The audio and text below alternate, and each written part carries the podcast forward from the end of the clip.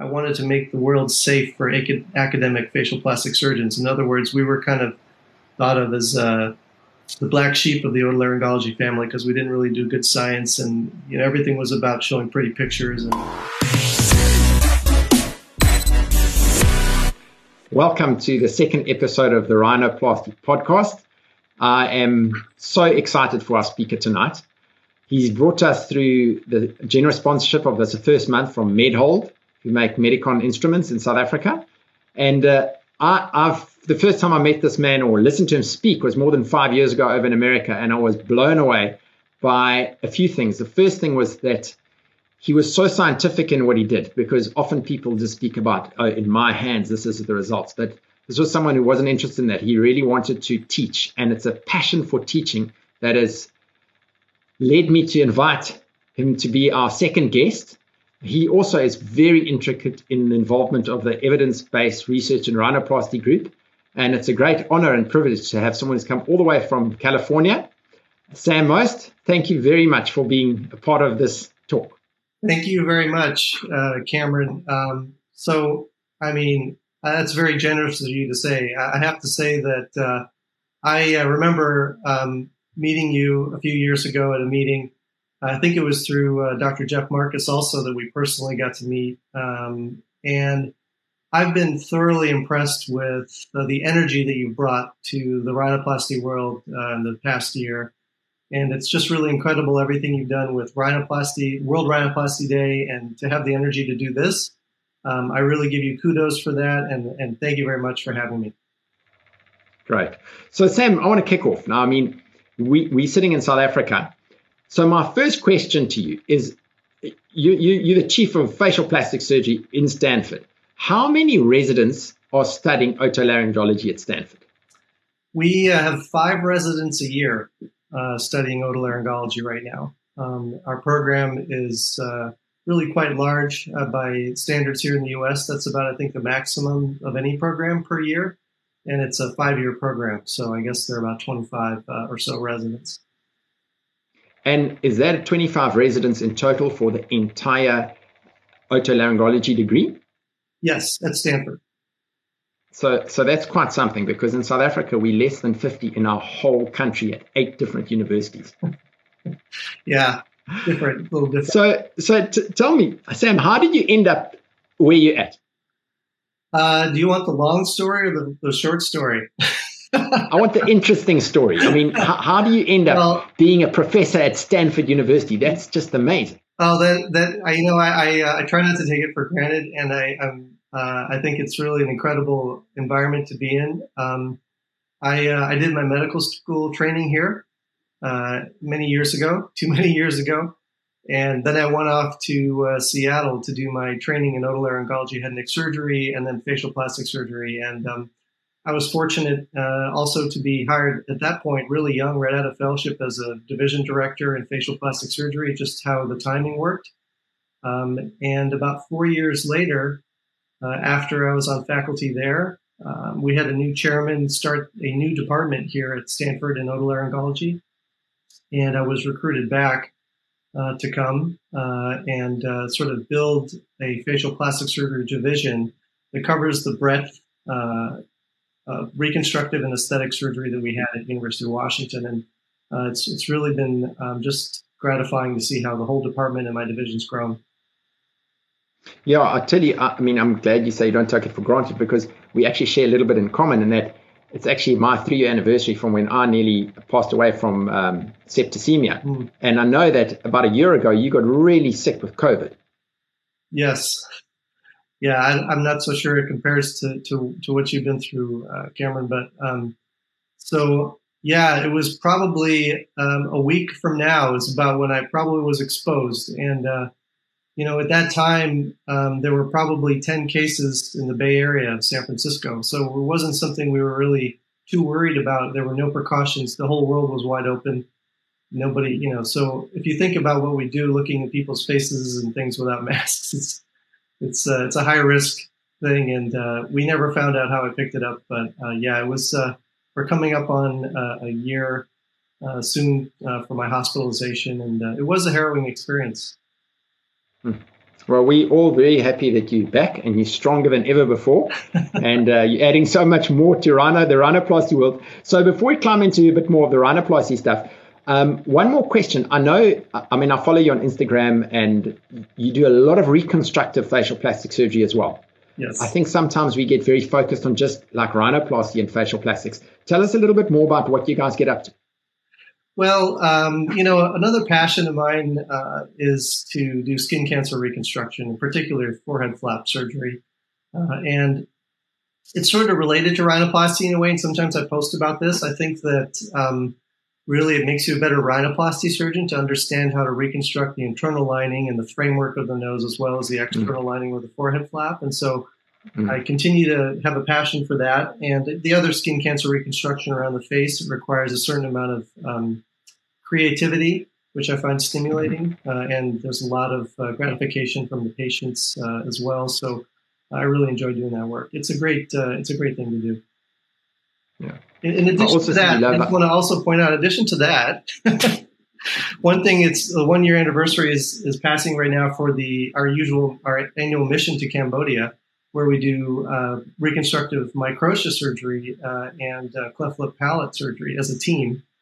Uh, I don't specialize in cleft lip palate, uh, but I do microtia too out there, and uh, so uh, it's uh, it's something we missed this year because of COVID, and we're hoping to do again about a year from now. Yeah, I really hope that happens for you. I also notice you love being outdoors with your dog. What do you get up to when you're not um, doing facial plastic surgery? Well, right there, up over my shoulder, there's a there's a fish. I don't know if you can see it. A couple of uh, salmon and a, and, a, and some actually that frame are some some uh, flies that I tied myself. Uh, I really enjoy fly fishing. Uh, and so, uh, you know, when, when, I'm outdoors, that's what I really like to do. But um, really spending time with my family and, of course, my dog. You don't see pictures of my family on Instagram much because I don't like to post that. But you see lots of pictures of Jerry, the German Shepherd. Yeah. Well, we're going to have to get you out here to come fly fish with me because I also love it. Oh, really? Okay. Yeah, yeah. We'll, we'll do it. Okay, so, so so Sam, let's let's talk a little bit about those the, the listeners who are potential patients. If I could ask you for maybe the three most important things you like telling patients pre-operatively in terms of rhinoplasty surgery. The most important things I think are to um, first be able to communicate with your doctor about what you're interested in and have some I think have some sort of concrete understanding of, of what uh, what you'd like. Um, it doesn't. Mm-hmm. It's not possible to go down to the millimeter and guarantee things, but if you don't understand each other in terms of what your plan is and communicate well, then you shouldn't proceed. Um, doesn't matter how great the surgeon is or how great a person you are as a patient. Um, that communication mm-hmm. has to be there, and sometimes it just isn't. Uh, secondly, for everybody, you always have to think about the limits of what can be done surgically uh, and the impact it can have on breathing. So, um, you know, not everyone's nose uh, can be changed into something that you see on Instagram or social media or what have you. Um, it's just not possible all the time. Uh, and and finally, uh, I think the that that for, for patients, just having realistic expectations is really important. And, and that yeah. sort of falls on both parties. They really, you know, I really feel like I need to always do a better job communicating and make sure that patients understand what's possible and what isn't. Hmm. Awesome. Well, Sam, I want us to dig into some rhinoplasty topics. I'm very excited about the three topics we're going to cover tonight um, because it's really something I want to incorporate in my practice is this this structural and preservation rhinoplasty and how to marry them, and then also evidence-based medicine. And the, I, I want to talk later when we get to the patient related outcome measures and, and questionnaires because it's something that I really I've been playing around with in the practice. But I'm going to ask you to to share your screen and then climb into the first topic that you want to chat to us about. Absolutely. Okay. So Sam, whilst you're getting that ready, mm-hmm. um, on an average week, how much time do you spend in theatre and how much time do you spend consulting? Um, there, we're ready to go. On an average week, uh, I will spend uh, about um, two days in the office doing consults and three days operating. Awesome.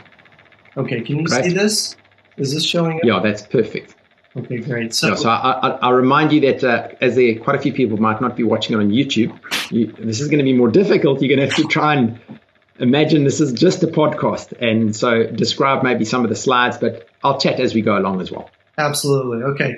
So for our first topic, I thought maybe we should go ahead and start talking about different ways of doing dorsal hump reduction. I think for for potential patients out there, uh, so they can understand what we're talking about when we say uh, dorsal preservation uh, and preservation rhinoplasty versus uh, Joseph reduction rhinoplasty, and when and how to choose potentially which way to go. This is more that would be more for the for the surgeons out there, uh, and um, I can be found at these you know on Instagram and Facebook, primarily Instagram if people have questions. And you know the first thing I want to really point out is I'm not going to really take credit for for anything you see or, or hear here because these concepts are well published and have been around for many years. I'm going to talk about some things, some modifications, and perhaps some ideas that I have.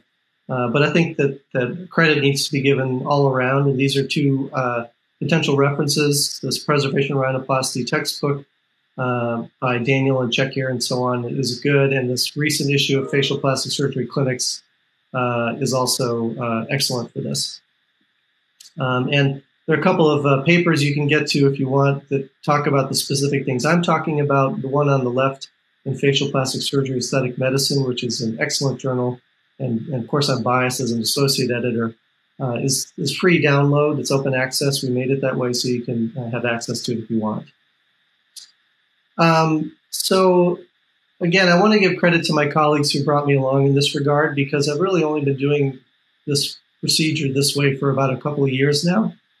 And the first time I heard this uh, idea of dorsal preservation, it wasn't called that. It was called the letdown versus pushdown operation. It was um, Fausto Lopez Ulloa and Jose uh, um, Brachini, Mexico City, talking about it in Portland uh, in 2003 4.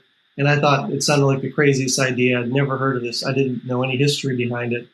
But in the last few years, it's had a resurgence uh, in many ways because people like Olivier Gerbault in, in France has brought along piezo use, ultrasonic uh, saw use, and rhinoplasty, full open bony work. Um, and Yves Sabano has been doing this method for his whole career in France, and Baris Cakir picked it up in the last eight years or so and sort of began popularizing it again and my friend uh, Göksel in Istanbul as well. So I want to make sure that I give credit to all those guys. And this idea of um, preservation rhinoplasty is a term that was coined by Rollin Daniel in his um, efforts to uh, sort of repopularize it, if you will. Uh, and it refers to preservation in potentially three different areas. Uh, this is an image taken from his paper with Aaron Kosins uh, it's a Venn diagram uh, showing uh, PRD, which is preservation of the dorsum, PRS, which is soft tissue skin envelope, SSTE, or the ALA, uh, the alar cartilages, which is PRA. And so full preservation would mean preservation of all three of these things, whereas dorsal preservation is just the one. And that's primarily what I do as well as alar preservation, which, as we'll talk about, is something that um, we've been doing for, for about 12, uh, 13 years. Um, so, just to give a little history for, for those of you who are beginners or perhaps just patients out there, this idea of preservation of the of the bony cartilaginous vault or osteocartilaginous vault, which is this whole big structure of the nose, is an old idea. Uh, it goes back to the very beginnings of rhinoplasty at the end of the 19th century. Uh, and the first publication in that regard came from Goodale, uh, and uh, these sort of grainy photographs uh, show a four month post op uh, here of a patient who had a hump takedown with with this idea of a push down. Which so just to just to kind of help people visualize what we're talking about. I'll get into the diagrams a little bit. We're talking about moving the nose backwards into the face rather than cutting the top off, which is a um, different way of doing things.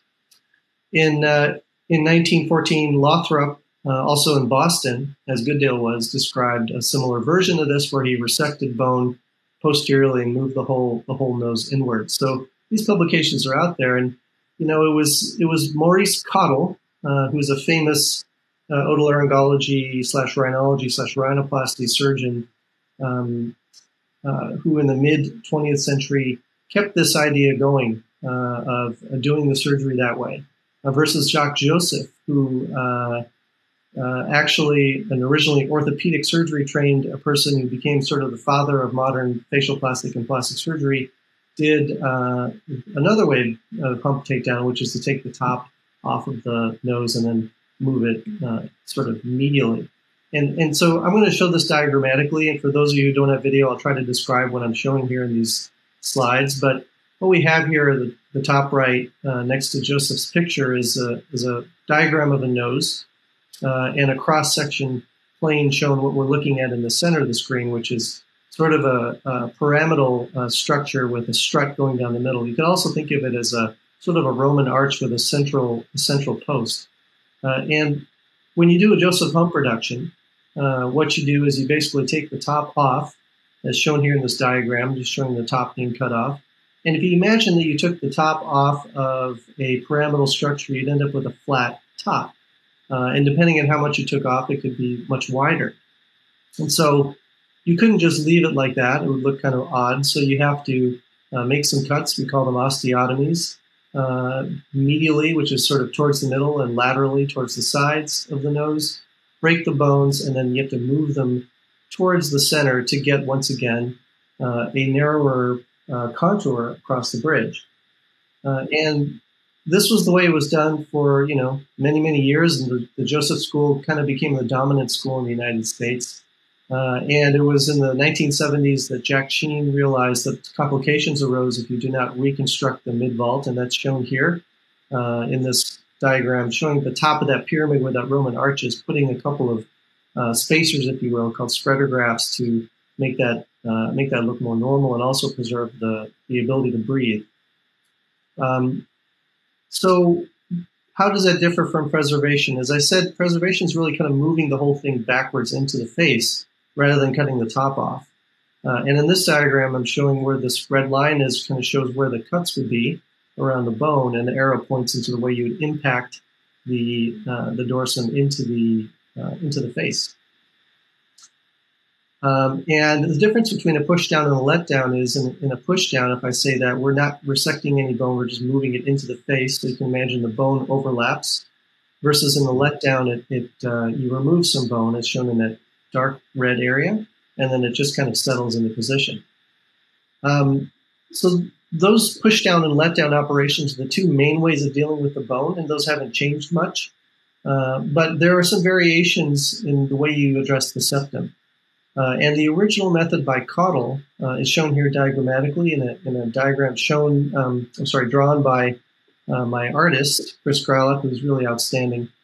And you can see here, uh, and it's difficult to describe to those who um, aren't watching this, uh, just listening, it's it's sort of like you're cutting a section of the septum and rotating it forward and down and pulling the top down with it because it stays attached, if you can imagine that. And so the shaded areas here are what we remove, and then this cartilage rotates forward. This is um, actually a video of a cadaver dissection with the nose opened up so you can see what's happening in this.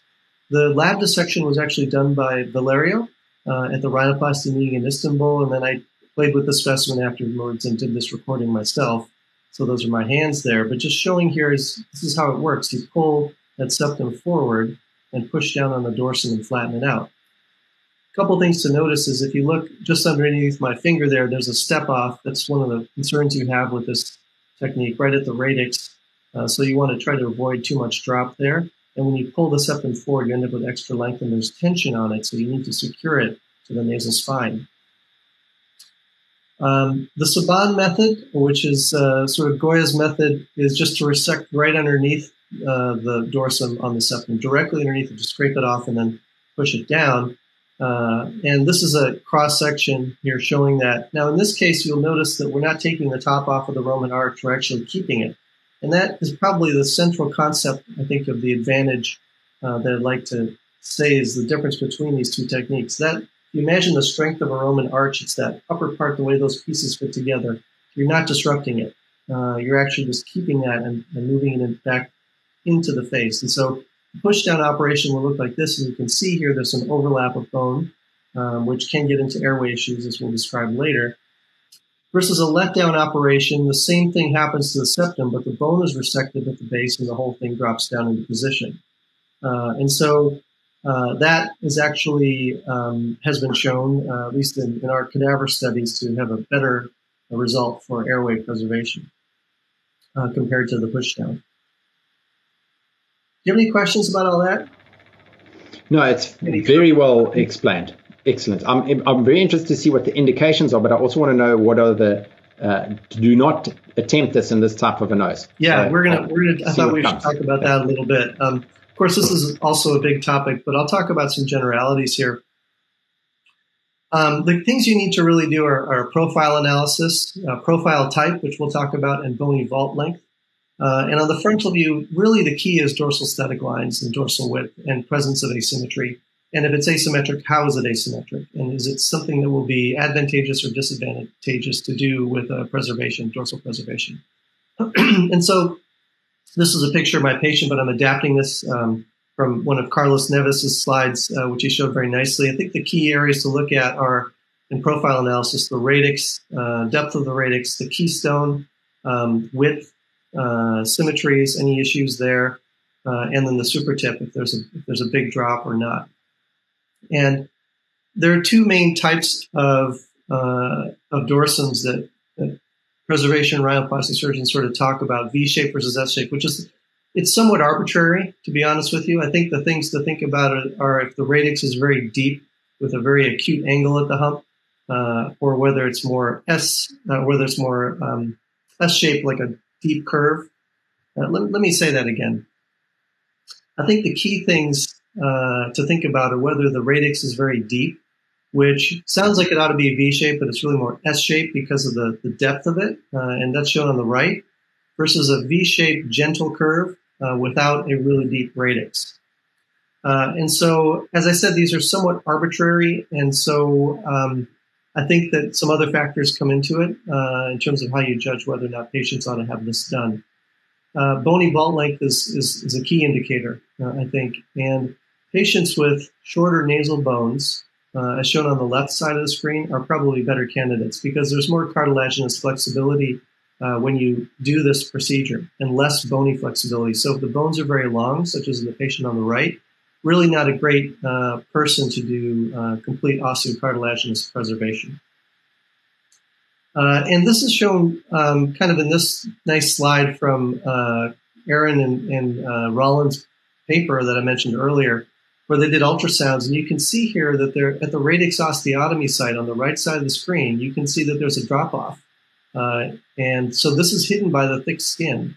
Uh, so you don't really completely flatten that curve. If you look at the curve of the dorsum on the left and the curve on the right, it is not completely flat. Uh, and so if you have a very acute angle, you're not going to be able to flatten it enough to get rid of that. Uh, and you know, one of the main complications of pres- dorsal preservation rhinoplasty that's cited by authors such as Saban and others is uh, hump recurrence. It's probably not recurrence as much as it is just it's still there. It never really went away, uh, and the swelling sort of hit it for a while, and it shows up over time. I doubt. I don't think it's really springing back up but who knows? But that that's also quite common. I mean, I've seen quite a bit of that on our on our WhatsApp groups and things about the um, Joseph technique, where there's still a hump left. Behind. Oh yeah, right? no. Uh, to be fair, you know, when I look at my results for Joseph hump reduction, and I tell patients, it's it's really rarely straight as an arrow. Uh, you know, it's it's usually there's a there might be a little irregularity. So I, guess I'm not talking about little irregularities. I'm talking about really true like a hump still being like a, a decent size hump still being there.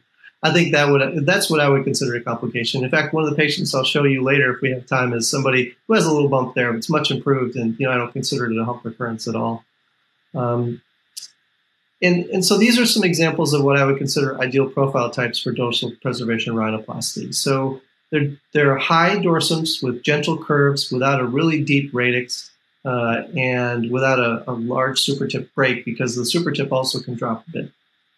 And uh, so these folks are all good. Uh, and from a frontal view, you should look at those dorsal aesthetic lines. And for example, uh, patient on the left has a nice width, has nice dorsal aesthetic lines. Patient in the middle has a, a twisted nose, uh, which is a midpoint deflection between the bone and the cartilage. Versus the person on the right has a deviated nose, straight deviation though. The bone and cartilage are in line but just pointed in the wrong direction. Now, out of these, uh, I would say the one on the left and then the one on the right are potentially good candidates uh, for uh, for preservation. Uh, but the, the patient in the middle would not be because you can't really you don't want to preserve that. You want to actually fix that with an, an open technique on the dorsum. So that wouldn't be a great candidate. And this is the study that I was mentioning earlier. And, and, you know, we did this small study and it's actually been cited quite a bit, which is sort of gratifying. But it was really just to look at whether or not um, we could do uh, dorsal preservation methods sequentially in the same cadaver specimens and look at CT scans. And so we did, uh, we took some heads and we did uh, a push down and then a let down operation in the same patients with CT scans uh, in between, I should say specimens, not patients, uh, and looked at the airway. In addition, we compared it to some uh, matched uh, cadaver specimens where we did traditional uh, auto spreader flaps and so on. So in those in those specimens, we saw no difference in the airway between the the let down operation and the auto spreaders, showing that there's really equivalence in terms of airway preservation but the pushdown actually was much tighter. Uh, and so we recommend against doing the pushdown operation if it's avoidable uh, in patients and actually just taking a little bit of that bone out so that there isn't uh, any impaction of the airway. Uh, and this is just showing kind of the results uh, uh, that we got with that. So with the pushdown, when you have decreased internal valve area, the letdown and Joseph, the areas were stable. Very interesting. So do you have okay. any questions about indication and so on? So no, it does. The twisted nose was the one that I wanted to know that we wouldn't be able to do that. And the straight deviation is interesting because if you're going to bring it down, you still have to straighten it out. Yes. So I, I would like to know how you get that right. Okay. All right. So let's talk about this concept of structural and preservation rhinoplasty uh, combined. And, um, you know, this idea, again, I, I don't want to I don't want to get into hot, any hot water by trying to claim this is something that that uh, I thought of. It's really not. It's not at all. This has been done worldwide by people like Göksel, Kosins, uh, Ferreira, as you mentioned, Miguel, uh, Carlos Neves, Milos is doing it now. Ashida in Brazil has been doing a variation of it, and and others. And so, you know, I'm just going to talk a little bit about my experience here and with uh, structural preservation rhinoplasty. And so yeah, I've got all these guys lined up over the next couple of months. Fantastic, so fantastic. So, uh, so for me, my definition is you know looking at the dorsal preservation and alar preservation is one thing, and combining it with structural tip tripod work that we've been doing for years and that I feel very comfortable with. So again, our, our tripod concept for novice surgeons or for uh, patients is the idea that the tip of the nose is supported on a tripod that includes the medial crura, uh, which is the part between uh, the nostrils and the columella there, uh, and then the sides, uh, the lateral crura. And if you think of it as a tripod, it's it's actually quite intuitive to think about the manipulations you can do on the tripod, such as advancing it forward, rotating upwards, and so on and so forth. The the modified subdorsal strip method that that I use uh, is uh, a modification of the septal techniques that we talked about earlier. In some ways, it's sort of like a modified Cottle. Uh, and what we do with this is we do a, a we leave a subdorsal strut uh, or strip uh, of about five to six millimeters rather than cut right under the dorsum. So it's a, it's a substantial strip. Gives you some control on it. We put a flexion cut in it, which is again an idea that's that's that, that Fausto and others have been talking about for, for a while with their methods. Uh, and it allows it to flex into position. Our osteotomy at the top is osteotomies are the same as we described earlier. And the whole segment flexes down, and you have to trim it a little bit, of course. You can trim it to the level you want, and then suture control uh, with with PDS sutures uh, is done to kind of hold it in position. And again, um, this is something that I came up with uh, after having watched some people do this for the last few years, and I started doing this about two years ago. And um, just to show that, uh, oh, by the way, you can also remove some cartilage as shown here for your septal extension grafts and so on. Um, but this this technique is is a modification of a lot of different things that other folks are doing, as I'll show you in a minute.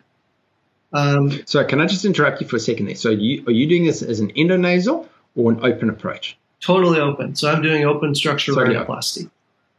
But you then you're going to be dissecting on the tip. You're going to stop at what Miguel calls the W area, just the start of the upper laterals, and not touch that. Yeah, I take it down about five millimeters. The W area is just a is not a cartilage. cartilaginous attachment. Really, it's just a membranous area. So I just open okay. that up. Okay, and but you won't actually. I mean, you, you just go um, cephalically, maybe f- four or five millimeters, yes. and stop there, and then you bring Correct. it down. Correct. Okay. Correct just to see. You, you, you don't necessarily need to do that, but you can easily do that, and then it gives you you can actually reattach those uh, very easily if you need to. So the, the cartilaginous and bony resections and the letdown are kind of showing you comparing the, the modified subdorsal strip with the Saban and the Cottle method. Uh, and um, this is how they, they drop into position. Uh, and you know, again, I just want to point out that lots of people have variations. This is this is uh, uh Carlos uh, published this uh, after our paper, but he was doing something similar, and I was aware of it actually because we chatted about it um, when I was talking about the way I was doing things a couple of years ago. And there's a slight difference here because he's actually not keeping that entire caudal strut intact. And subsequent to this, he published a paper uh, called the Tetris method, which is also kind of similar to uh, to this uh, method I'm talking about. So, you know, there's a few of us having this idea of keeping the subdorsal strip intact, putting a split in it, and dropping it in position. But for me, the key is keeping this caudal strut intact, which is different uh, than what you just saw. Uh, and independent, you know, this is all came up with this completely independently. Uh, but you can see we're all kind of going towards the same thing. And what this does is it allows us to um, do our tongue and groove method or other suture control methods on the tip that I really like uh, with an intact caudal strut uh, or septal extension grafts or what have you. So this to me is, for my practice, the key part of this. Uh, and you can't do this with the, the Cottle method.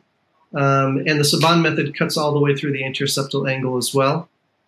Um, and uh, this having suture control on that little strip there is also something I really like. So mm. this is one of the first cases um, that I did about two years ago, uh, and just you know analyzing her, she has a nice tip. It's a little bit over projected. She has some facial asymmetries. You can tell the right side's a little shorter than the left. She has a little bit of uh, dorsal asymmetry, and the left tip defining point is more mm-hmm. prominent. But those weren't issues for her. She really just wanted this to be, uh, you know, to be straight. Uh, and so I did this modified subdorsal, subdorsal strip method, uh, and we dropped it in position as shown here. And on the diagram, for those of you who can't see, is showing that cross section again, keeping that Roman arch intact uh, and dropping it in. And and uh, you know that's again a, a key point. Um, this is showing you just that little W area separated very slightly. You see that? There's just about a four millimeter. The whole rest yes. of the cartilaginous dorsum is completely intact.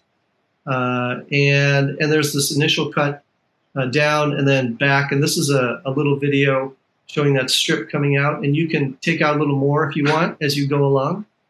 Um, this is again just showing that. And then now you can flex it up, and now you can see you can even actually put it back up a couple of millimeters if you think you cut too much, by the way. You can set it up, which is another part of the control of this that I like more than the Saban method, because if you cut too much there, it's pretty much you're done. Yeah. So this is. Uh, and then what do you use for the for the for the bone? Are you using piezo? Do yes. you have this let down? Okay. Yes, yes. Uh, I do a complete uh, piezo open dissection. Uh, and um, I have a short video of that too. I can show if we have time. I didn't want to take too much time, so I didn't initially include it. But You've got all the time in the world. It's this is fantastic. You'd like to see it? Yeah, no, carry on, Sam. This is really great. Okay, great. So this is showing this PDS suture going in position. This is where I wanted the dorsum. Now you see there's a big step to that that caudal strut. Mm. We're going to trim that. Uh, this is showing the side view. I like doing alar spanning mm. sutures and other things. You know, Tebbetts and others have championed over the years to get really good control of that tip. Uh, and so I like having that uh, sticking up.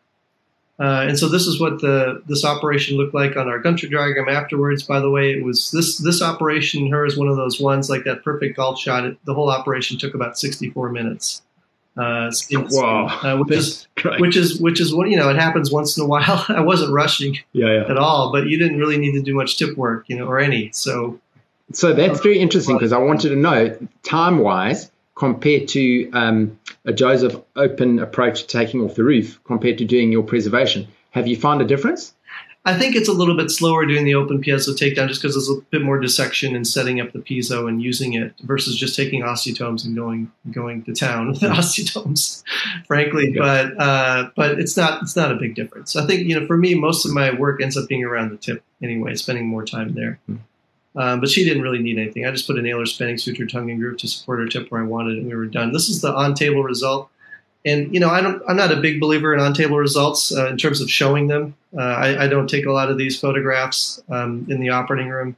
Uh, I did that day just because it was one of the one of the earlier cases, and I thought it'd be interesting to see. And you'll see that it holds up. Here she is at one year.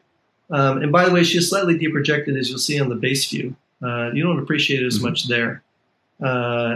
And here's her three quarters view uh, frontal view, you can see she's got some improved symmetry of that of that dorsum. The dorsum was completely intact. Uh, base view, you can see here there's a bit of deprojection uh, on her. And so uh, this really, you know, I like these views. They really show uh, the, the contour for, along those dorsal mm. aesthetic lines to the tip very nicely. Um, and you can see that, you know, we, we haven't touched that dorsum, but just settling it down to position, that transition in the lower mid vault to the tip looks kind of nice. I think the way it kind of just blends in. Oh, it's fantastic for your first rodeo there. Eh? Yeah, yeah. Well not, not, the very first one, but one of my early cases. And so, Sam, just tell me. I want to ask you quickly a question here. Yeah. Your photographs that you post and you use at talks, um, in terms of one or three or five year results, I, I think they're some of the most like the best that I see because in terms of do you have somebody who puts them together for you because they are absolutely identical. And and really, I mean, I, am I'm, I'm impressed, and I want to know how you do that because I use Vectra's H1, I think it is, um, and it gives a result. But what I don't know how you get this done. Please tell me about it. well, you know, earlier on in my career, I was sort of the photography guy. I did all these instructional courses on photography and and uh, papers in photography for our journals, and so I kind of sort of as a hobby of mine as well. Um, and so I think it's just standard doing having standardized lighting uh, mm-hmm. and mm-hmm. proper white balance on your camera uh, and uh, you know standardized positioning for the patients is really key. And honestly, I end up taking a lot of these pictures myself.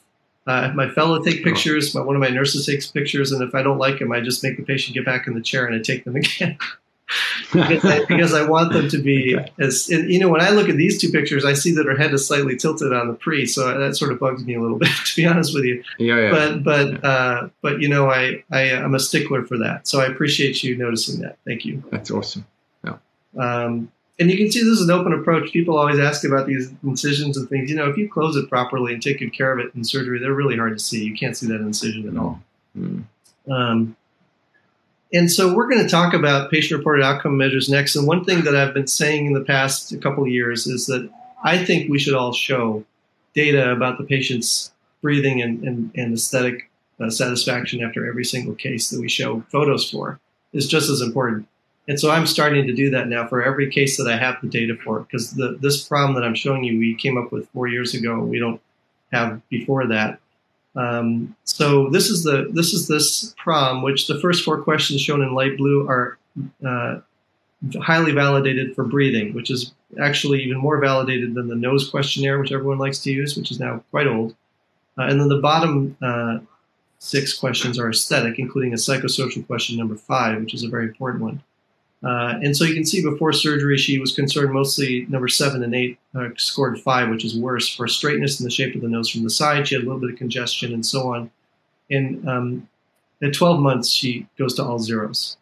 Uh, and so, um, you know, this is again more evidence that this this is a patient whose breathing has been preserved and who's happy aesthetically. So, uh, I think that's an important thing to show. And I'm trying to get everyone to start using this prom. It's been adopted worldwide by multiple uh, multiple surgeons in multiple languages, and we'll talk about that in the next talk. You know, I'll use it for all of my patients. Fantastic, and, and I, I, hope uh, I'm not going to try to lead you on here, but do you find it useful just to, as a as a doctor, let alone not talking about research, but just before you walk in the room, you can look at that and you know what what some of the patient's concerns are before you walk in the room. No, it's it's essential. It's like Miguel said to me, Cameron, if you don't take photographs, you didn't do rhinoplasty. Yeah. If you don't do a SCHNOS questionnaire beforehand and afterwards, I don't think you should be doing rhinoplasty. So I've actually gotten like I have an athletics background. I used to be an Olympic canoeist, and uh, I'm very keen on the whole functional side of rhinoplasty as well. So I've been doing quite a bit of research with uh, Prof. Martin Schwellnus at our big sports institute in South Africa, and also working with the International Olympic Committee. And I've been trying to develop a sports-specific type of a SCHNOS. Ah. So I've been comparing them to each other and trying to work out something that can help uh, sports physicians. It's more a screening questionnaire than a prom for ourselves. Mm-hmm but it's a bit more difficult than I realized. Yeah, I mean, what I, you guys have done is. I, uh, there's a whole science behind it. And that's going to be a little bit. I'm going to talk a little bit about that in the next uh, next okay. little thing. So we'll we'll talk about that. It's, I learned a lot developing that prom, quite a bit.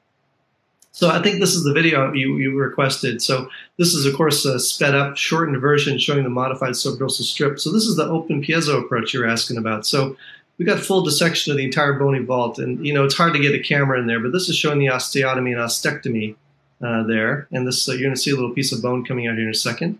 It's important to do the medial cut and then the lateral cut on that ostectomy, uh, Cameron, because otherwise it's it's mobile. There you go. So you can see a piece of bone coming mm-hmm. out.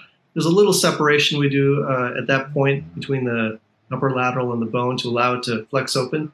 I, am not so sure. Is that what Miguel talks about the ballerina move? Yeah, you know, and, and you know, honestly, that that was that's been done for a long time. You see the slight cut there, the W area I just did. Mm-hmm. Um, I'm going to pause it so we can talk about that. The ballerina, you know, again, this is a little bit of Wild West stuff going on. Everyone's trying to claim everything, and and you know, people have been doing that little maneuver for a while. Uh, and then um, my friends Milos and Göksel jokingly called it the ballerina maneuver, and yeah, but again, this stuff has been going on for a while. I think that Fausto uh, has been doing it, and, and, Carlos was doing that for a long time. But uh, yeah, anyway, there's a lot of stuff going on out there, and I think you know I haven't done a cadaver study on that to see how important that really is in terms of flexion. I think that um, uh, it's uh, another important concern is whether it affects stability of the lateral nasal wall, and we actually just published a paper that came out in facial plastic surgery aesthetic medicine this week showing that it doesn't seem to affect things. So that's good. But anyway, that's the story behind that. And so here we've done our little, um, just a little cut to allow us to have a little bit better visualization of the septum. Uh, and so uh, I'm going to mark here so you can see where we're going to do our cut. You can see there's a little cut there, vertical cut, then a, mm-hmm. uh, a cut going up along the dorsum. Now that cartilage often extends beyond the uh, rhinion, so uh, the bony resection is minimal. In fact, in this one, I just cut a little bit the ethmoid bone. I didn't actually remove any. And I think that's really important that you don't overdo it. Um, the uh, in this case, I didn't use an osteotome to do the cut at the the transverse cut at the top. I just used the piezo to go across the top, but you can also use an osteotome. This is a 4-0 PDS suture uh, going through mucosa over the rhinion and then back down through the rhinion into the nose and then back across mucosa. And the reason I do it that way is because initially I was doing it just through the septum, but it can cheese wire through the cartilage and, and you just don't want to do that. So the mucosa gives a little extra strength. It's a PDS suture that's way up high and the patient doesn't even know it's there. So it just kind of dissolves and goes away. Let's see here. Let me go back. Sorry about that. It just sort of stopped there. Did I stop sharing? Can you see me still? No, I can still see you. you oh, got it. Okay, yeah. I think it's the start of the video. Uh, what the issue is, we might have to edit this part, Cameron, because uh, I can't press the advance on the video without hitting okay, the, no problem. hitting something there. So we'll have to. We're on the. Go back here. It's fine. The first edit was at 28 minutes, and this one's at 44 minutes. Okay. And so I'm just going to have to let it go back through to that point. It's just another minute or so after that to show the other suture. That's fine. Like, okay. Yes, it's interesting. I wish I could come and visit you guys. Yeah. yeah. But now, now they've shut us down. We're not allowed into the states. Yeah, we we for years you know had so many different visitors from uh, various places spend time with us. In fact, some would spend a year or so with us. Um, but uh, right now, of course, none. We're trying to get someone up from Brazil right now, and uh, she's working on working on getting okay from Stanford, and she'll have to quarantine for a couple of weeks. But she's going to spend a year uh, doing some critical observation. But I, you, you, know, I'm I'm a few months away from opening my own uh, facility here. Yeah, theaters, yeah. I want to hear about yeah. that. Very exciting. So I, I want to set up like lots of rhinoplasties and try and get you guys here rather than me necessarily going there. Yeah, that'd be fun. Yeah. Okay, so uh, we're coming okay. up on that stitch again. So the first stitch is that uh, the stitch at the rhinion, and to me that one's the optional stitch. The one at the the tip is more important, but this is that stitch going in again, going transmucosal and up through the rhinion just below the bony junction, and then back through the other side. I like to use a larger suture for this just because it's easier to visualize it, you know, passing it through the mucosa into the nose. Um, and mm-hmm. so you just kind of take a look at where it is inside there, then get it. Sometimes it's a little harder than that to find it, and then go across and then suture it down. So you've set, you just kind of stabilize that area once you get it where you want it. Uh, and then uh, what we're going to do now is um, do the the one below, and so this goes through that little segment uh, of the modified subdorsal strip, uh, and then it comes through the caudal segment, uh, and uh, mm-hmm. we've got that set now. Now this is another patient that really didn't need any tip work. Um, now I'm just setting the tip. that I like to do this tongue and groove method, and we've written some papers about how to optimize that. I use permanent mm-hmm. suture for this, and um, you can see that suture going through the septum. Now it's important to have it go through the medial crura symmetrically so that the amount showing is the same and you can you know do this and sometimes it might take one or two iterations to get the tip projection and rotation just where you want it. Here I'm doing a medial control suture. This is not going through the septum but just trying to get that tip just the way I want it without making it uh, too tight. You can see there's extra septum up there, so I'm trimming that down. This is what we talked about earlier. Mm-hmm, mm-hmm. Uh, now we've got that super tip just the way we want it, and we do this additional alar spanning suture uh, just to stabilize it again uh, even further. Uh, and so our tip is really well stabilized uh, across there and in just the position we want.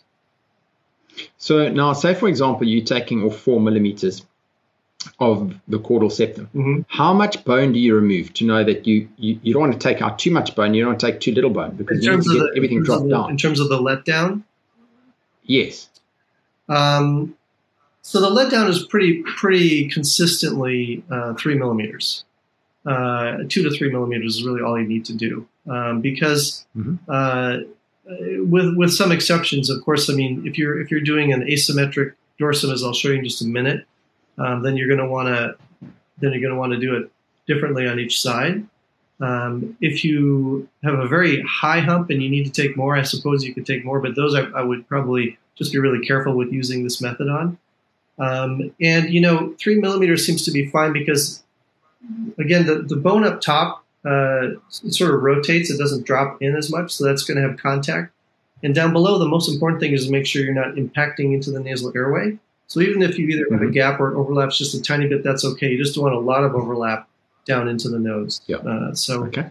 this is a, uh, another patient um, from a couple of years ago who came in, and this is showing him using more structural techniques in the tip than the other ones I've showed you.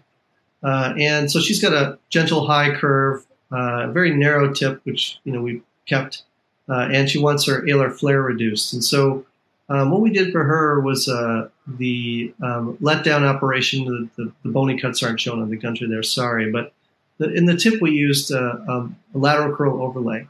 She's somebody who had a small step at the radix when I was done. I put a tiny little cartilage graft there, which was fine. Uh, and we did alar base reductions. And so here she is, 14 months. Okay, so she has a small, uh, a small irregularity. Uh, that's that's just the residual. Uh, and again, this is showing what we talked about earlier. But she's very happy, as you'll see, and I, I, she actually looks fantastic. And this is something that, unless you analyze photographs, you wouldn't really notice uh, in real life. Mm. You can see the tip stability generated with keeping our tripod techniques intact that we like to use. Yeah. Um, uh, her alar base incisions reduced her flare. You can see that on the three quarters view really nicely. Uh, frontal view, preservation of the dorsal aesthetic lines, tip alar bases are less flared. Uh, base view, very slight asymmetry, but otherwise she's doing well. Uh, and, you know, these are her SCHNOS scores pre-op, and here she is post-op. You know, anything below a two is inconsequential, essentially. So she's she's doing great uh, aesthetically and functionally. Uh, so we're really happy with, with how she's doing. Uh, but the the key thing there is I think that tip stability, lateral crural overlay, these types of things we like to do with open structure rhinoplasty, we can still do them. So we don't have to sort of give that all up. Uh, and I can still do my open structure rhinoplasty. Um, this is a patient that I showed earlier with a straight deviation to the left. These deviated noses are very mm-hmm. difficult, and I always always explain to patients we can't make you 100% straight. Uh, we can, you know, make you straighter usually, uh, and we can do other things. But you know, um, I make sure I don't simulate patients totally straight when I have my consultation with them because we're just not going to get that. It's very powerful visually to show that to somebody. Uh, and so we're going to do this uh, modified subdorsal strip on this patient um, and an asymmetric letdown. And so in this case, again, this is not an original idea. I've seen many people talk about this, so I don't know who I should give credit to as an original originator of this. Uh, but uh, uh, there's a paper published by a completely different group from Turkey about this in uh, facial plastic surgery aesthetic medicine earlier in 2020 as well. This case is from before that. But what we're doing here in cross section is we're taking that Roman arch, it's like the Leaning Tower of Pisa, right? It's we're we're got a lot of Italian references here. It's off to the side. We want to get it straight. One side of that one wall is too long, so we're going to resect that wall only and drop it into position, um, as shown there diagrammatically. Uh, and um, so this is a video. And so in these cases, we actually measure the length, and uh, the key is to get a, get the measurements right.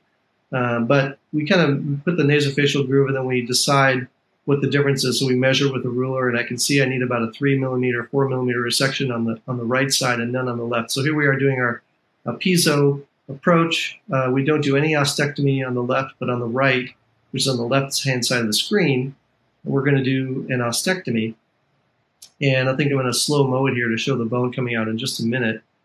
Um, and so again, you should do the, here's the bone coming out. So there's the bone. You can see that pretty decent resection. Hmm.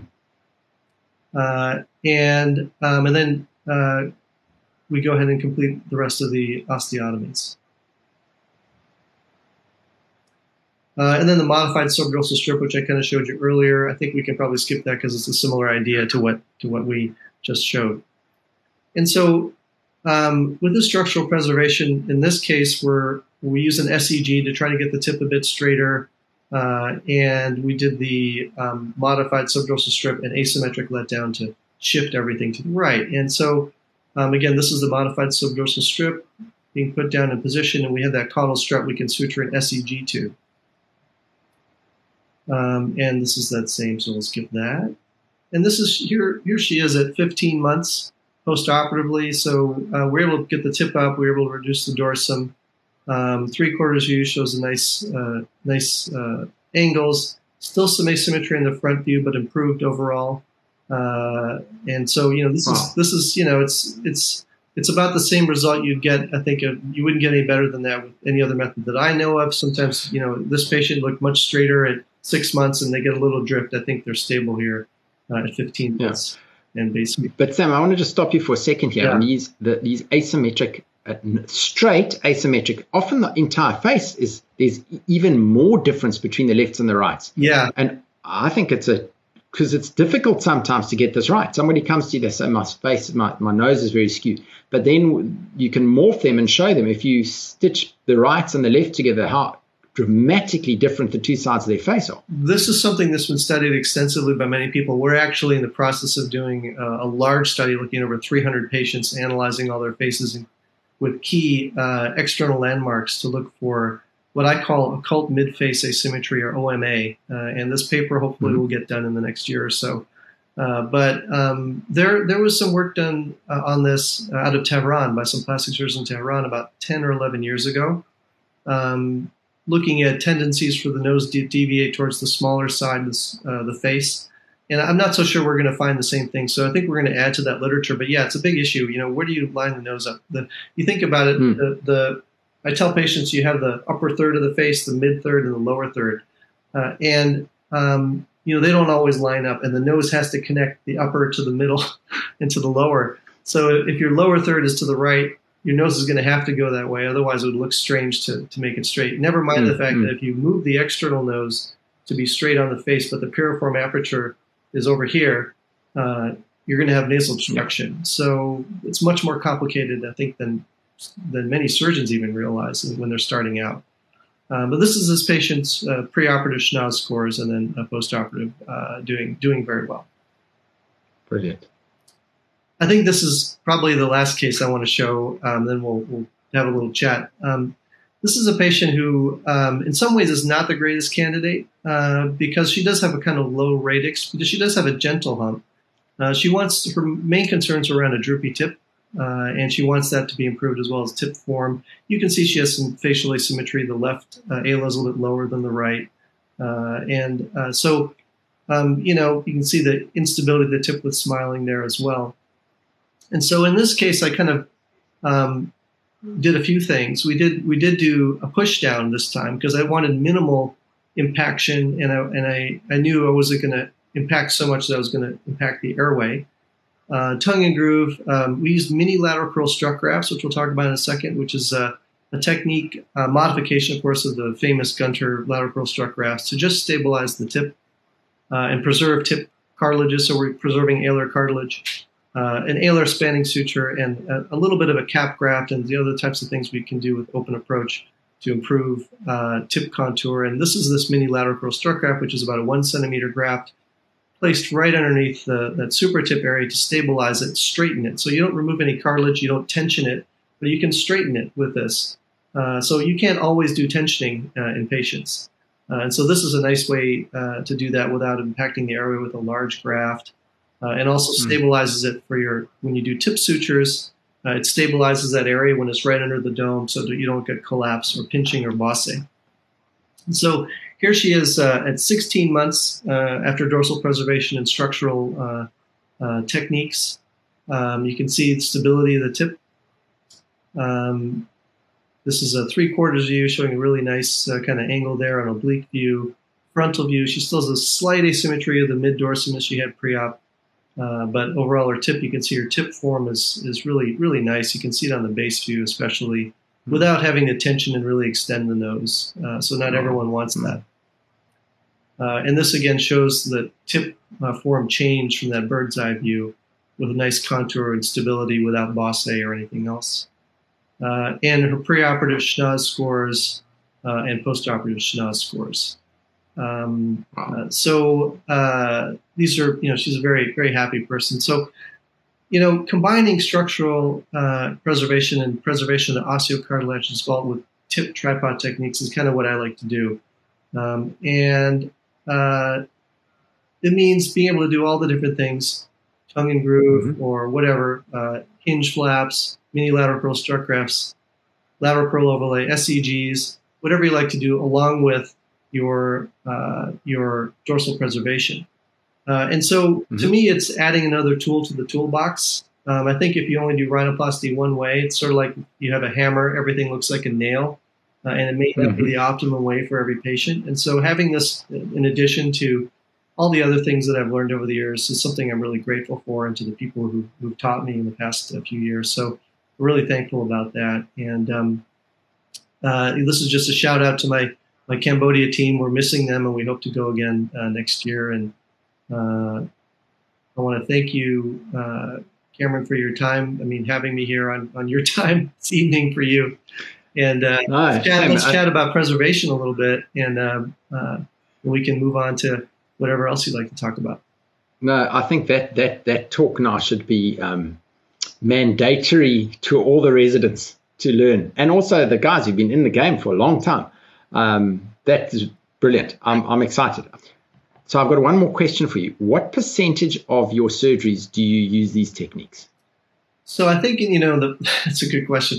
In the first in the first six to eight months, I was very excited and, and I was doing it in eighty or ninety percent of my dorsal hump reductions, which was uh, probably not correct. I mean, I think that uh, they all did fine, but I think that I could have more easily, less stress, done some of those cases uh, because I, I, you know, pick difficult cases for dorsal preservation. I'm trying to do it now. It ends up being about 40 or 50 percent of the, the dorsums that I take down. It seems to me that I'm getting, I, in my practice, I get a lot of patients with really severe complex septal deviations. Uh, and so I do a lot of extracorporeal septoplasty. And I, have already yeah. published that we can do that really well with Joseph technique. And actually, yeah. we did publish a paper with three cases where we did it with, uh, with this. But if you think about it, if you take out the septum and you then you do dorsal preservation, this whole thing is just floating around, right? It's a, it's a little bit stressful. And uh, the other aspect of it is you don't have any tension you can place on that to, to flatten it. In that case, uh, you don't, you're yes. not suturing it yes. down to anything. So exactly the only cases you can really do it on uh, where you have a complex septal deviation that you need to where you need to replace the anterior septum with anterior septal reconstruction are cases where it's a very gentle curve where you're actually just lowering the whole thing down and not flexing it at all. Hmm. Uh, and I think in those cases yeah. you can do it. But honestly, I'm not sure what the big advantage is in those. You can do a really nice job with Joseph. And the other thing I want to say is, yeah. you know, you see some people talk talk about the destruction of the dorsum and you know all this kind of stuff. I don't like using those terms because um, you know the fact is you can do really nice work with uh, Joseph hump reduction, and if you're really careful with how you recreate the dorsal aesthetic lines, you can get wonderful long-lasting results. And you know our paper showed also that the airway is just as well preserved.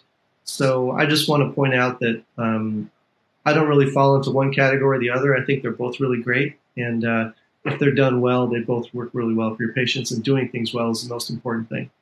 So that was great. So let's talk about evidence-based medicine and rhinoplasty. Yes, that's another big, big topic. Big topic. I think it'd be great. I, I think that uh, you know one of my missions as an academic facial plastic surgeon, I used to joke about with uh, other people uh, back in 2002, three, four, when I first started, was I wanted to make the world safe for ac- academic facial plastic surgeons. In other words, we were kind of thought of as uh, the black sheep of the otolaryngology family because we didn't really do good science, and you know everything was about showing pretty pictures and not really measuring your mm-hmm. results. So I think that I'm really grateful that in the past 20 years, uh, a lot of surgeons have picked up on this idea uh, both in the private world and, and in the uh, and in the academic world. And uh, I think that we're moving along. So let me um, share screen and we'll talk a little bit, huh?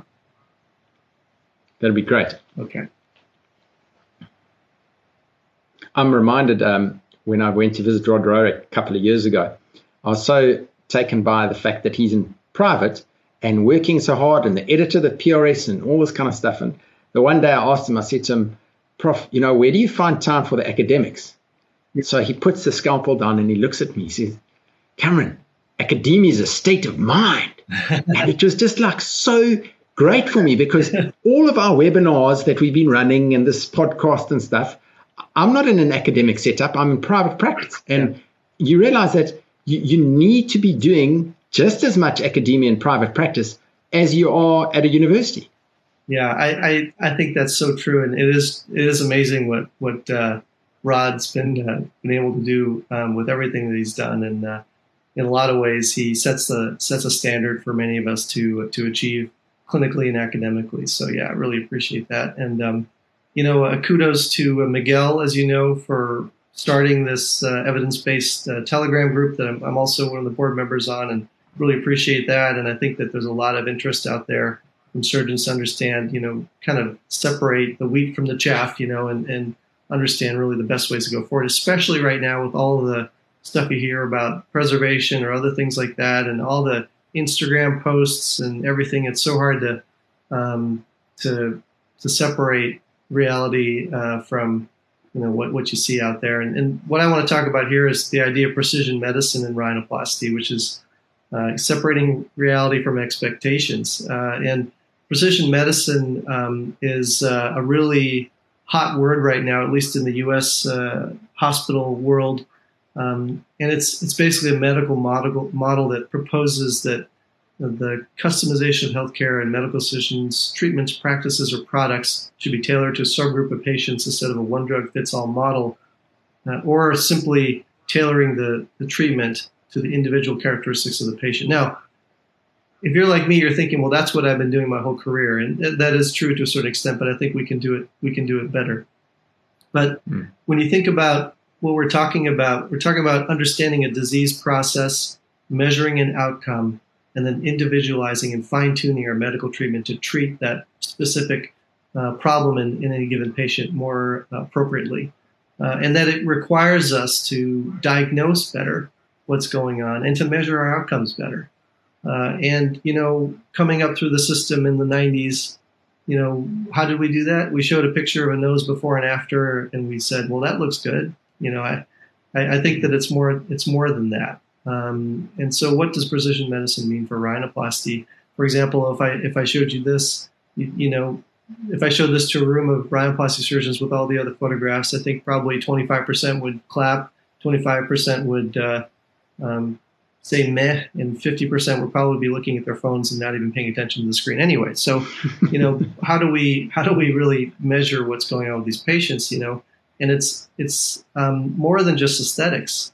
As I as I mentioned earlier, it's it's about function as well in everybody. So it doesn't matter what I show you on the screen if I don't also show you that this patient can actually breathe well or better if they had a problem before we did the operation.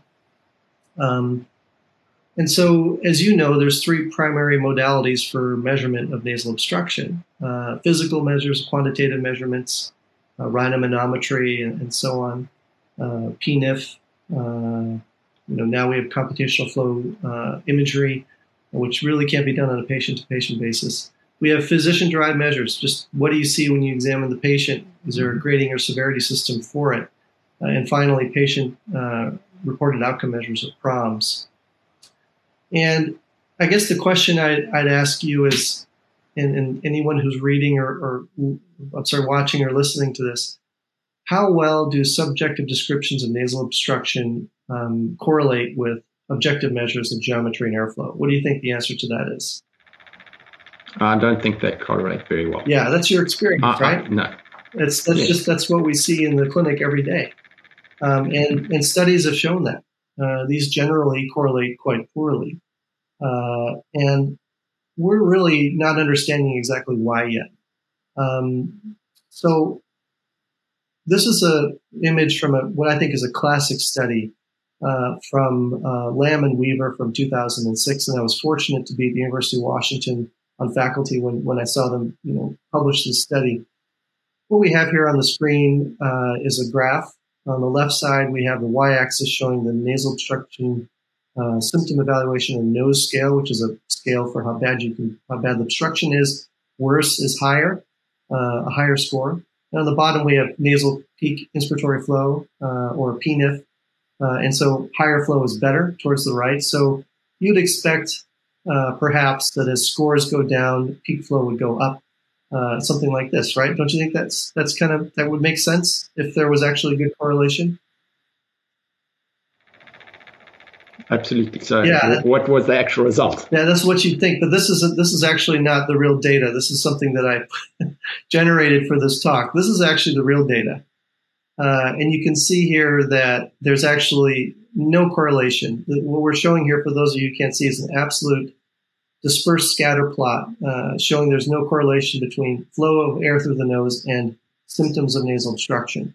And the, the authors did another, looked at this another way as well. So, you know, why is this? Um, why do these correlate so poorly? Uh, the answer is that we do not yet understand clearly the mechanisms for sensation of normal nasal airflow. Uh, and, um, you know, one of the things which I'm not showing here uh, is that there's there, there's a lot of research now in terms of the vestibular mucosa and what sort of nasal sensory receptors exist in there. Uh, and it turns out that there are temperature sensors just posterior to the nasal vestibule in the area that you might call the internal valve that are very sensitive to temperature uh, changes and menthol. So menthol actually makes you feel like you can breathe better.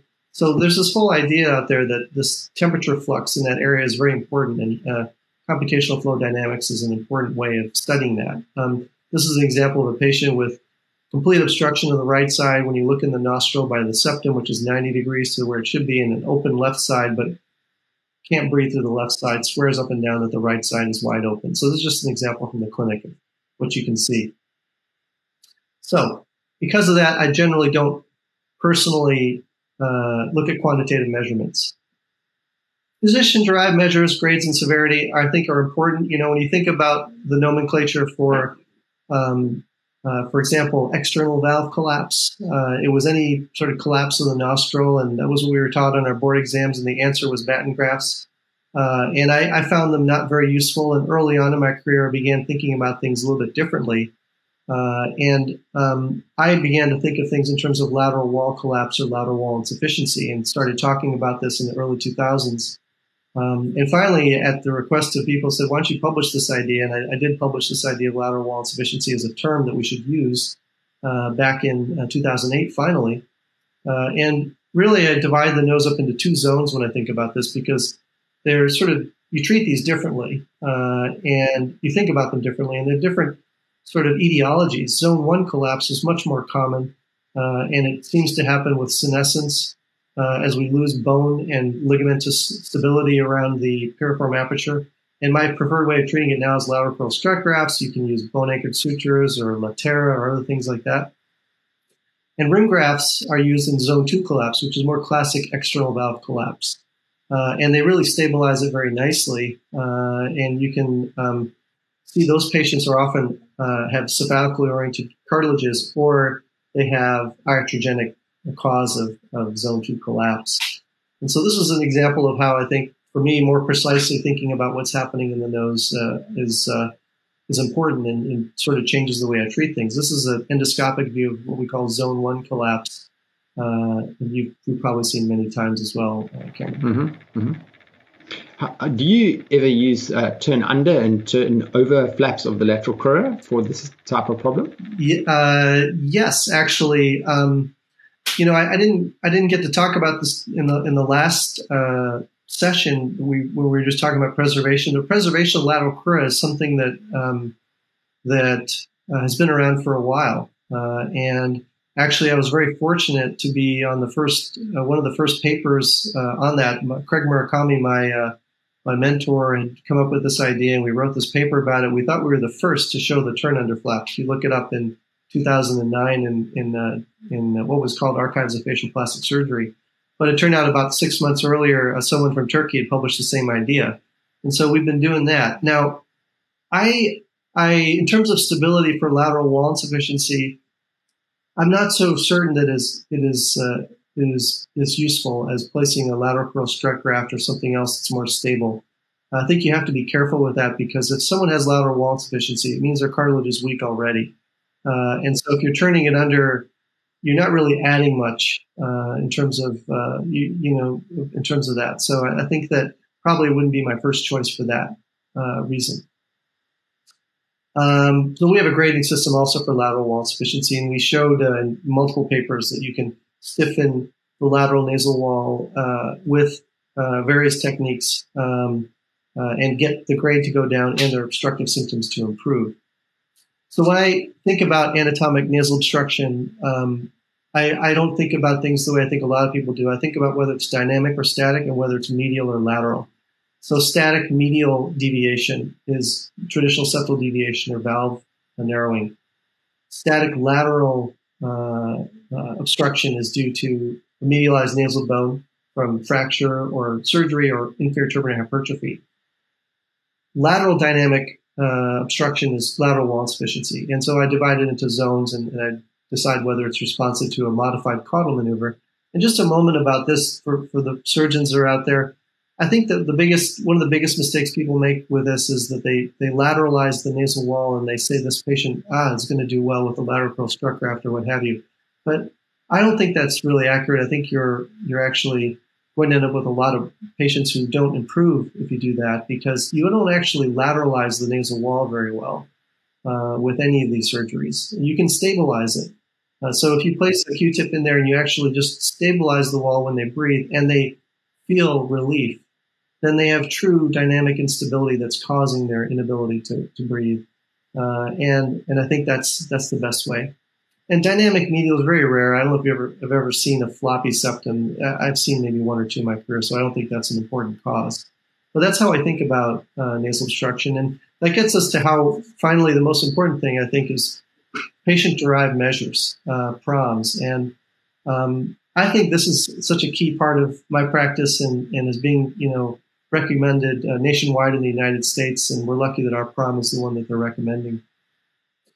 Um, the nose questionnaire you're familiar with. Uh, this is this was really a, a, like a landmark paper when this came out in 2004. It was really the first uh, sort of nasal uh, functional questionnaire, uh, and it's in, it's been widely translated, uh, and it's very disease specific. It was done for septoplasty and turbinate reduction patients. Uh, and um, but you know, as you know, that's only half of the equation, so it's really inadequate. I used for many years that questionnaire and the launch of my academic career was in many ways because of it, because I published a lot of papers on outcomes with it. Uh, but I found that it was inadequate because it wasn't measuring uh, aesthetics. Um, and the question becomes how do we measure aesthetic results? And as you know, social perception and surgeon judgment are very important, but I would submit to you that the patient's opinion is is the most important. And for that reason, I think PROMs are the most important way to go. And just a couple of points about some PROMs that are out there and that have been developed in the past 12, 15 years. Uh, the FACE-Q uh, is well validated by uh, by Andrea Pusic, uh, General Facial Aesthetic Questionnaire, and there's a sub uh, rhinoplasty subsection that you can use the FACE-QR, but the validation isn't that strong on it. If you look at what we consider strong validation, the questions are not completely relevant. The, there's no functional component, and it's kind of long and onerous for use by doctors and patients. The Rhino questionnaire is something that I developed, and this is the this is the the story that you know I like to tell to my residents and fellows about failure. You know, um, I wanted to develop a short questionnaire that would cover function and aesthetics, and so we we went through the same validation process that was used for the ROE, the rhinoplasty outcomes evaluation from 2000, uh, and we um, sent this out for review, and it was thoroughly rejected. And the reason is because the validation that we used was frankly outdated and it wasn't very strong. And, you know, I, I spoke to people who knew about it because I was very disappointed and upset whenever you have your, your ego hurt when someone tells you what you did wasn't up to stuff.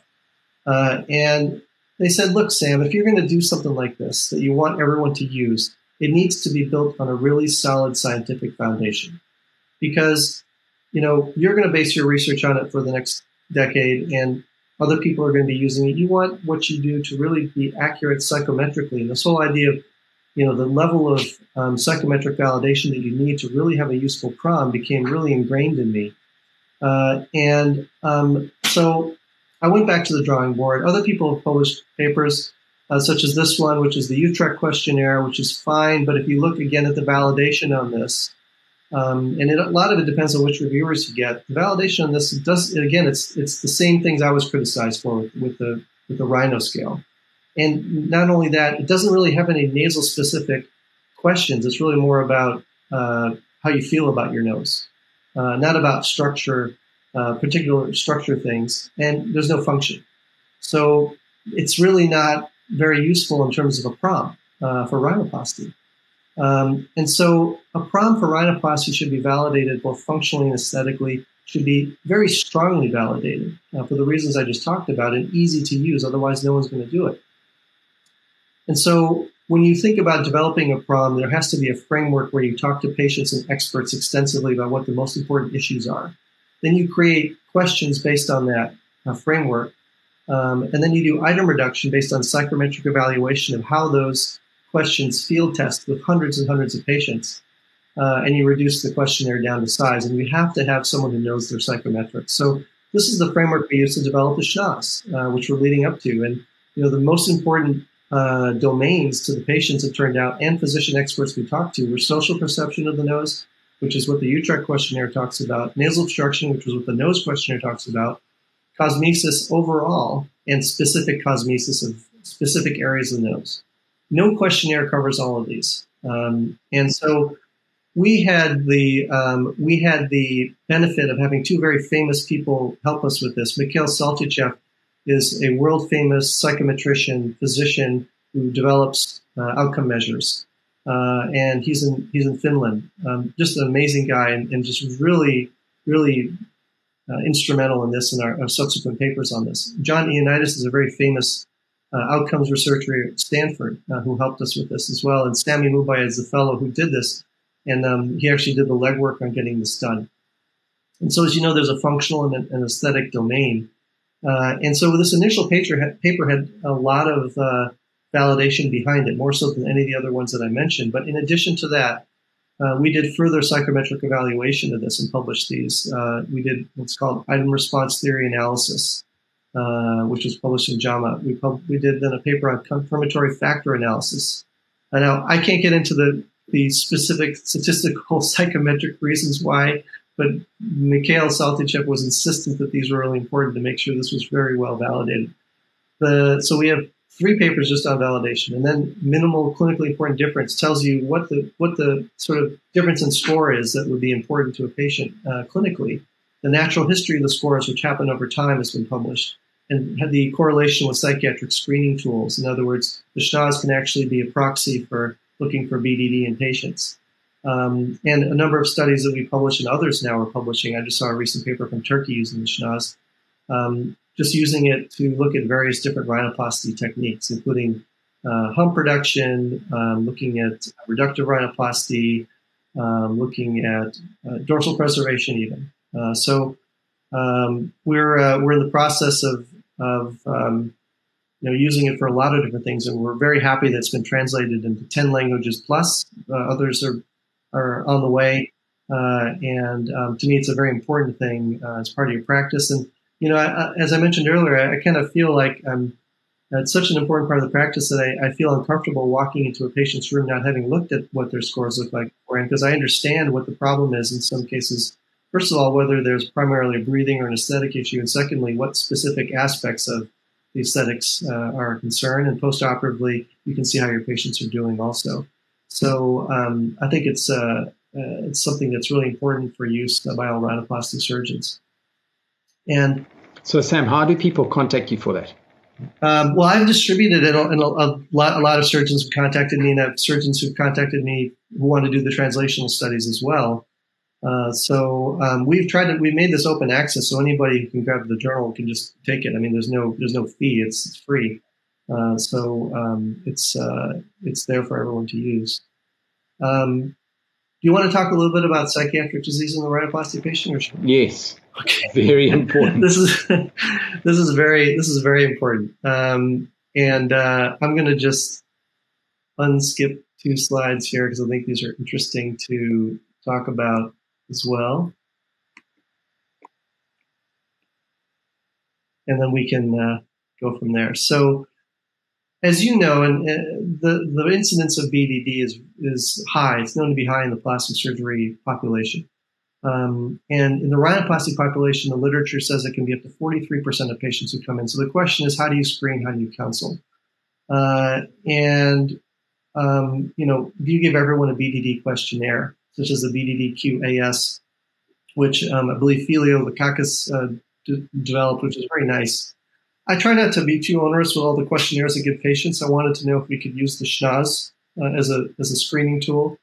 Um, and we did a small pro- prospective study looking at this. And, you know, in our study, again, we found about 32% of patients um, positive for BDD on the BDD QAS. Uh, but importantly, um, the SCHNOS can be used as a proxy uh, because uh, if you have a high um, score on questions five, six, or eight, it is uh, probably a good idea to then move ahead and give a BDD QAS questionnaire to see if these patients have BDD.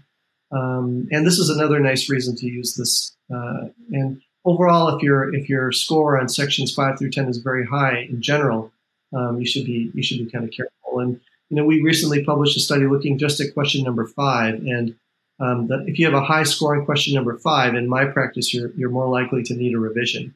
If you score a zero, one, two, or three, I had zero revisions in, in patients who scored those when I looked over a two-year period. So just your mood and self-esteem associated with your nose uh, can be a proxy for you know potential problems down the line. And I wish I had had this conversation five years ago. I know, And, and, so just another interesting study I just want to talk about. Uh, this is a good talking point because uh, you know we we you look at the work that's been done in terms of psychiatry and plastic surgery patients, and all of the studies that have been done looked at the percentage of patients with psychiatric disease within the group that come and seek plastic surgery. In other, in other words, people who come to your office, how many of them have psychiatric disease on screening tools? And that's like what I just showed you.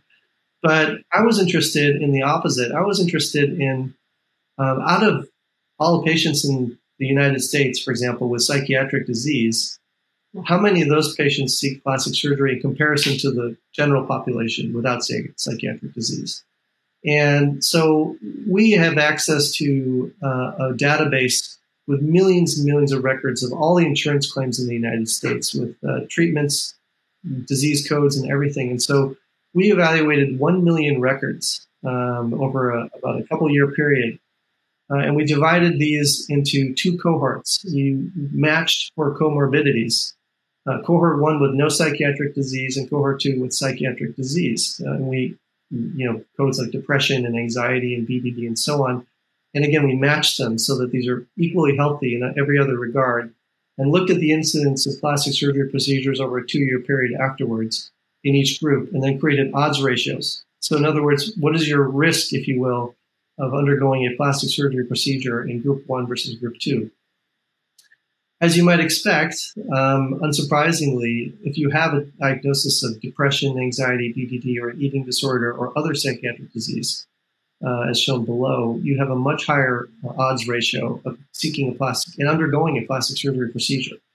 Uh, and if you have BDD, it's the highest. Uh, you're three times more likely to undergo a plastic surgery procedure uh, over that period uh, than somebody without that diagnosis. So it's another way of looking at it. And you think of it as almost a risk factor uh, for your for your patients because you don't want to um, take take patients to the OR that might potentially have complications. And it turns out that these patients also had higher risks of complications afterwards, which doesn't make intuitive sense if they're physically the same, uh, but they seem to have a higher complication rate and revision rate.